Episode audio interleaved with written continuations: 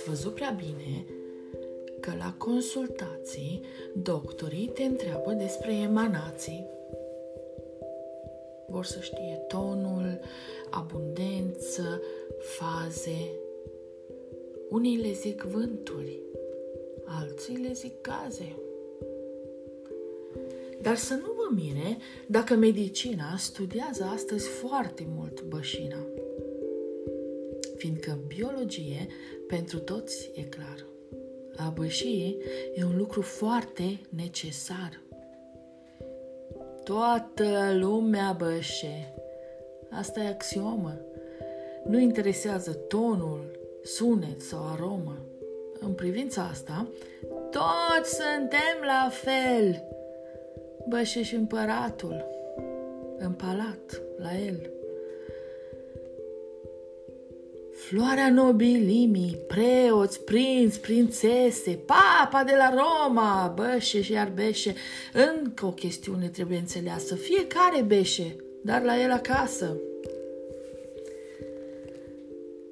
Fără martori merge, tare sau încet. Nimeni nu-ți dictează ca să bești discret. Vrei rafale scurte? Sau prelungi să sune? Treaba ta! Ești liber, poți să faci și spume. Și chiar dacă nimeni nu-ți stă în prejur, poți să beși în lege până cazi în cur. Eticheta însă cere să fii pudic. Bunul simț pretinde să nu beși în public. Ce-ar fi, bună oară, sau specutare că a bășit în public doamna nu știu care, sau că domnișoara, profesoara X, s-a bășit în clasă ieri, la două fix. Cum ar fi privite sau calificate? Ar mai fi prestigiu? Autoritate? Aș le-ar spune neted de-al de beșetare. Cine le-ar mai crede ființe grațioase? Ar fi pur și simplu niște beșinoase. Dar mă întorc acum iar la medicină. Să-ți riști sănătatea pentru o bășină?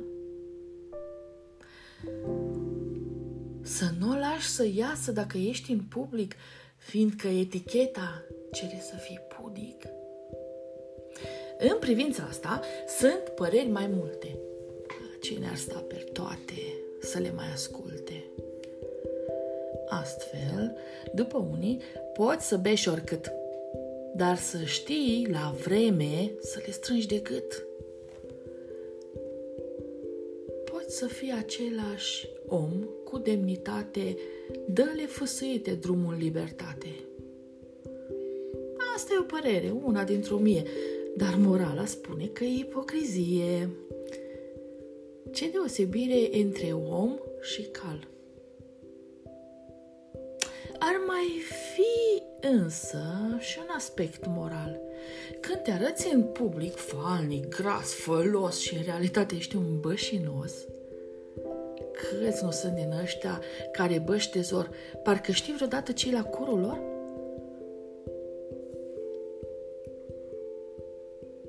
Dar rămâne lege că e indecent să slobozi la gaze de eșapament. Fie cu morala nu te poți certa, dar mai iese gazul fără voia ta. era și geme cu de lung ecou, iar tu ai neșansa să vii la birou. În astfel de cazuri, spune, ce te faci? Să recurgi la scuze sau să te prefaci? Din experiență, eu vă spun cinstit că oricând în viață nu am îndrăznit să recurg la scuze. Ar fi fost mai rău să roșească toată lumea în jurul tău. Am tâșuit un scaun, am făcut ceva ca să nu se creadă că am bășit cumva. Și oricât se spune că sunt ipocrit, s-au făcut și alții că n-au auzit – Chiar și îndrăgostiții când admiră luna, cu sau fără voie, scapă câte una. Și cu o tuse seacă, bine regizată sau cu o melodie mai renas cântată, fac ca să vibreze tot a poezie, chiar și nedorită scurta gălăgie. Ce a trecut prin mațe și s-a dus în vânt și în care se încurcă viața pe pământ. Dar astfel de cazuri, când ipocrizia este asociată chiar cu poezia, crime moraliștii noștri le scot, căci morala își bagă nasul peste tot. În final, când omul se întreabă trist să-l asculți pe medic sau pe moralist. Și mai e un lucru, fără vorbă multă. Ce te faci când curul nu te mai ascultă?